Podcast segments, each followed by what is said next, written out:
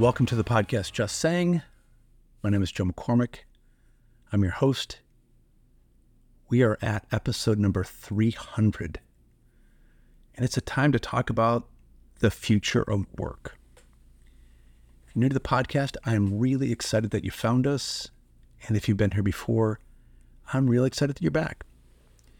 Again, please share the word. We're trying to help professionals become intentional communicators. Um, in this podcast, obviously, a few years into this now, when you get to round numbers, nice round numbers like 100, 200, now 300, I'll take a, a moment to pause and to say something slightly different. Emphasis slightly, that entirely different. So in episode number 100, I took the time there to do a little Q&A. That was in July, the end of July 2019. So episode number 100. Episode 200, which was um, August 10th, 2021, so two years ago. I really, it was a moment of celebrating, but I started looking back about 15 years in business. And here we are, time trap, time moves forward, and it is you know, September of 2023, and we have hit the milestone of number 300. Though you may not care, and there's a part of me which, you know, 300 is no different than 301 or 299. Um, I do believe in anniversaries, and they need in moments to celebrate. Milestones are milestones, so here's a milestone. And I do want to use it as an opportunity to talk about the future work and time it with something that I've mentioned in previous podcasts, though you may not have heard it. I am writing a third book and that is a title called Quiet Works Making Silence the Secret Ingredient of the Workday. And it does connect directly back to the book Brief and Noise. And I'm putting my entire heart and head into what's, so to speak, not said. The, the value of silence, of not talking. And we'll talk about the future of work and and what's what's ahead for us. We live in very exciting, difficult, challenging but exciting times. And I have the perspective now of looking at this from a, a viewpoint of you know professional communication, which is what the podcast's about. When I wrote the book Brief, the book Brief is about um, the less is more mandate, and really, you know, we live in a, in an era where it's easier than ever to communicate. People, you grab a microphone, you know, and go for it. You have a platform, you can talk to everybody, anybody, all the time, and it is a whole new world. So that was brief and really the importance of clear and concise communication and the value of that and the relief that it would provide. That was in 2014. And then five years later, I wrote the book Noise Living and Leading When Nobody Can Focus. And that book was really about the environment that you communicate within. And one way of understanding it is if you're not brief, you create noise for people. You can see that, you can feel that in not only in a workplace, but just in the world that we live in. People are just blah, blah, blah going on and on and on. And you're like, just please stop because it's just noisy for me. I just need I just need a moment. And then the next part of that journey is quiet works.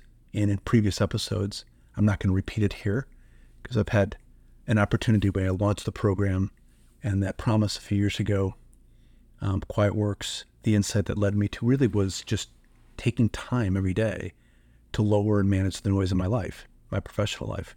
Know, starting with you know, the obvious one: you wake up in the morning, the first thing you do is grab your phone. You know, that's that's a source of noise for a lot of people. I don't think that's a good idea, but I used to do it. I don't do it anymore. It helped me. And then I started thinking of strategies, and I wrote about them in the book Noise to to manage the noise in your lives. And my line was, if you're not managing noise, it's probably managing you in one of those strategies that emerged that I was terrible at, and to some extent I still am, was quiet time. You know, taking a moment to pause during the day, work day, and kind of building in pockets, blocks of time for quiet, time alone. And that has led me on a journey to really using this, and that's the subtitle of the book is Making Silence the Secret Ingredient of the Workday. It's, what the, it's what's missing. So the last couple years I've been talking about this I would say probably every third episode is, is somehow how related to the book Noise and leading up to this book Quiet Works. And all the titles are connected. So let's take advantage of this milestone here to talk about um, the future of work. And I want to break this up into five sections, and I'll just give you the five sections and we'll go through them um, each in their own merit. The first section is the world pre and post pandemic. The second section is the nature and volume of information. The third section is the need for speed, the need to talk, talk, talk, but really the need to stop.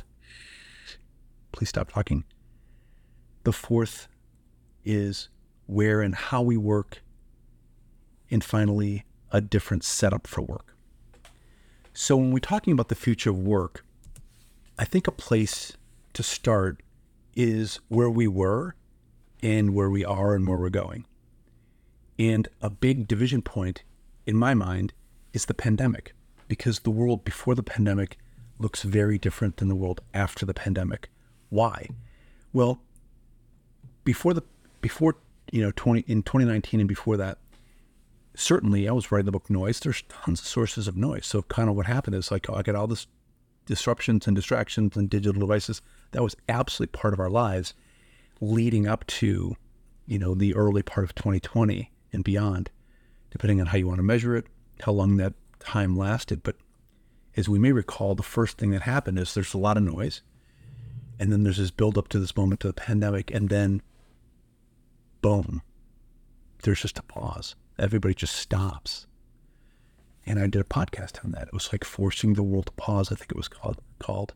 And it was a weird moment for me. It was a weird moment for you. It was difficult. Everybody just sort of stopped moving, stayed, and everything shut down. So everything was noisy, and then everything got really, really quiet.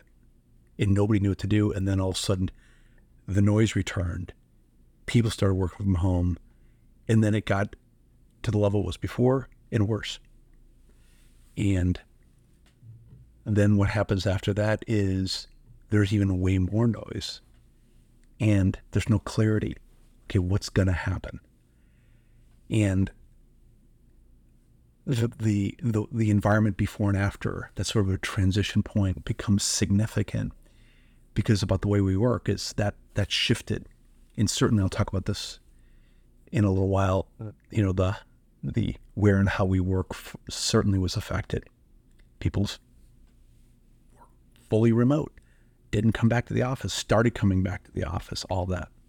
So, first thing is pre and post pandemic, it's a different world before and after. The second category is the nature and volume of information. Now, if you look at it, you go way back, um, you know, 20 years, 30 years, I mean, there was there were sources of information, but the sources of information starts to increase. So the nature of information is it wants it, you know, we want to put it out. So we have limited sources of information, and now it becomes limitless sources of information. There's limited times of information. For example, you know, 20, 30 years ago, I'd get in my car, there's not a lot of information. I'd maybe put on the radio. Um, I get on an airplane. I go on a long trip. There's just sort of dead periods of blockouts. I get home from work.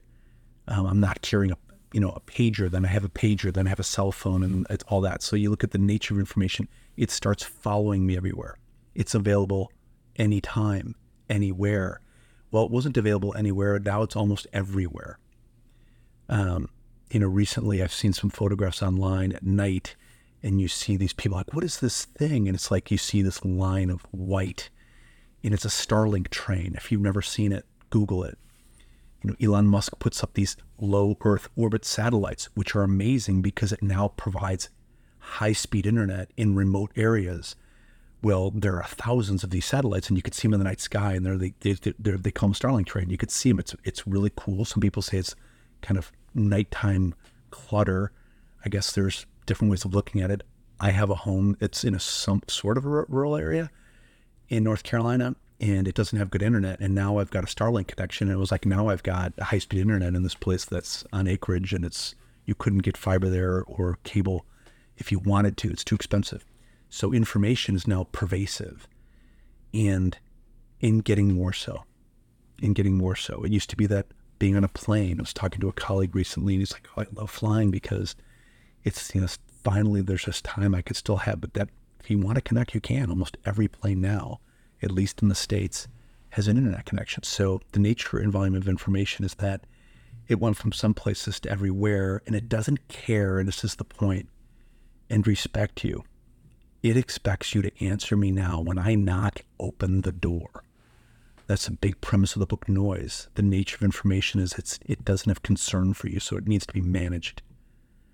The third thing is the need for speed, I call it. Well, it's the need to talk, the need to communicate, the need to to communicate and to work means to communicate and connect.